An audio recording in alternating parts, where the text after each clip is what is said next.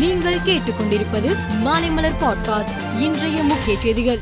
கடந்த நவம்பர் மாதம் முப்பத்தி ஓராம் தேதி நிலவரப்படி வேலைவாய்ப்பு அலுவலகத்தில் பட்டதாரி ஆசிரியர்கள் மூன்று லட்சத்து முப்பத்தி ஒன்பதாயிரத்து தொன்னூற்றி ஐம்பத்தோரு பேரும் முதுகலை பட்டதாரி ஆசிரியர்கள் இரண்டு லட்சத்து ஐம்பத்தி நான்காயிரத்து பதினைந்து நபர்கள் என மொத்தம் அறுபத்தி ஏழு லட்சத்து அறுபத்தோராயிரத்து முன்னூற்று அறுபத்தி மூன்று பேரும் பதிவு செய்து காத்திருப்பதாக வேலைவாய்ப்பு மற்றும் பதிவுத்துறை அறிவித்துள்ளது. இலங்கையின் வடக்கு யாழ்ப்பாணத்திலிருந்து சென்னைக்கு மீண்டும் விமான சேவையை தொடங்க இருப்பதாக இலங்கை அரசு அறிவித்துள்ள நிலையில் சென்னை யாழ்ப்பாணம் இடையேயான விமான சேவை வருகிற பன்னெண்டாம் தேதி தொடங்குகிறது. இந்த விமான சேவையை யாழ்ப்பாணம் மற்றும் அதனை சுற்றியுள்ள பகுதிகளில் வாழும் தமிழர்கள் வரவேற்றுள்ளனர். அதிமுக சார்பில் கிறிஸ்துமஸ் விழா இடைக்கால பொதுச் செயலாளரும் எதிர்க்கட்சி தலைவருமான எடப்பாடி பழனிசாமி தலைமையில் வருகிற பத்தொன்பதாம் தேதி மாலை சென்னை வானகரம் ஜீசஸ் கால்ஸ் வளாகத்தில் நடைபெற உள்ளது வங்கக்கடலில் மையம் கொண்டுள்ள மாண்டஸ் புயல் சென்னைக்கு தென்கிழக்கே ஐநூற்றி எண்பது கிலோமீட்டர் தொலைவில் நிலை கொண்டுள்ளது. சென்னையில் தரைக்காற்று மற்றும் கடல் அலையின் சீற்றம் அதிகரித்துள்ளது.